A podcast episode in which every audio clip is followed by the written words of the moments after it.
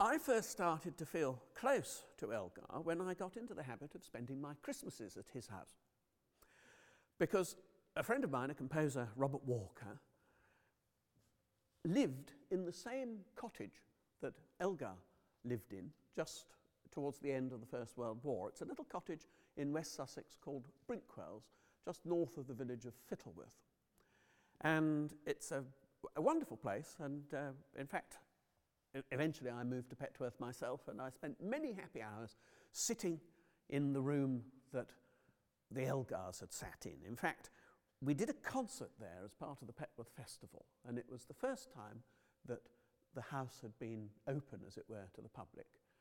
And this would have been 1980 something. And the Elgars left 60 odd years before. And there were people coming to the concert who said, oh, yes, they used to have yellow curtains in this. It was most extraordinary. And incidentally, the discovery, a very significant discovery, was do, you know those throat sweets called Meggezones?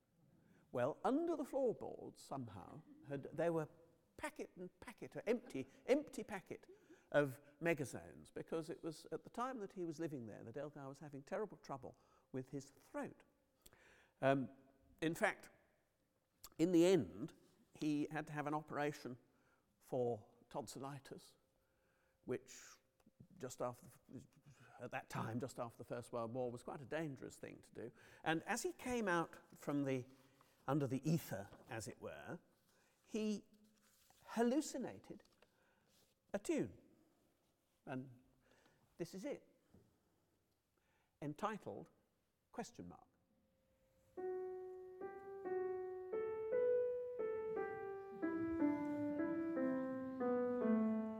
Those of you who know the cello concerto eh, will be surprised as I go on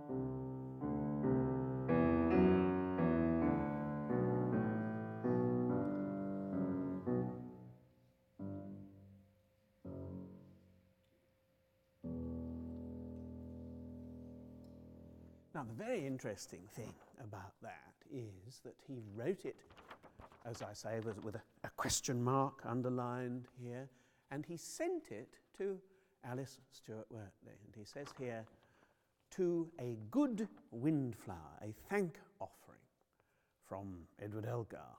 And at the top he writes, So sorry I have no better paper, which I rather like that. Now you notice there's a couple of differences there between the tune as he originally thought of it and the cello concerto as we happen to know it.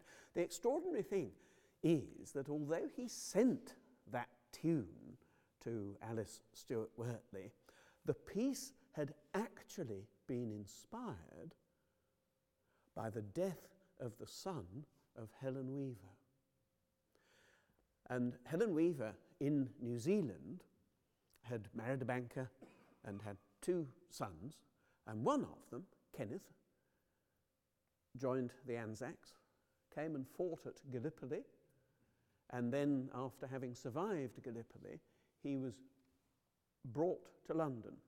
And there is no absolute proof of the fact that Elgar would have met him, but a lot of us very much believe that he did, because Elgar, uh, his piece Spirit of England, the, the soloist in that was a New Zealand soprano, surprisingly enough, in, in those days, um, who went and entertained the troops.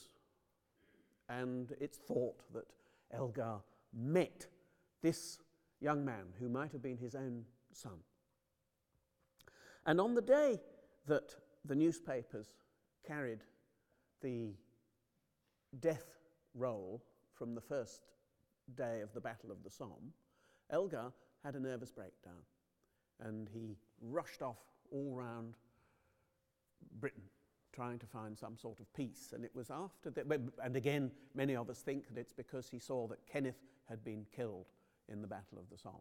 And Brian Trowell, the late professor at Oxford, constructed a wonderful theory that Elgar turned this theme, which he'd hallucinated, into uh, a memorial for Kenneth, but then changed it out of loyalty to his wife.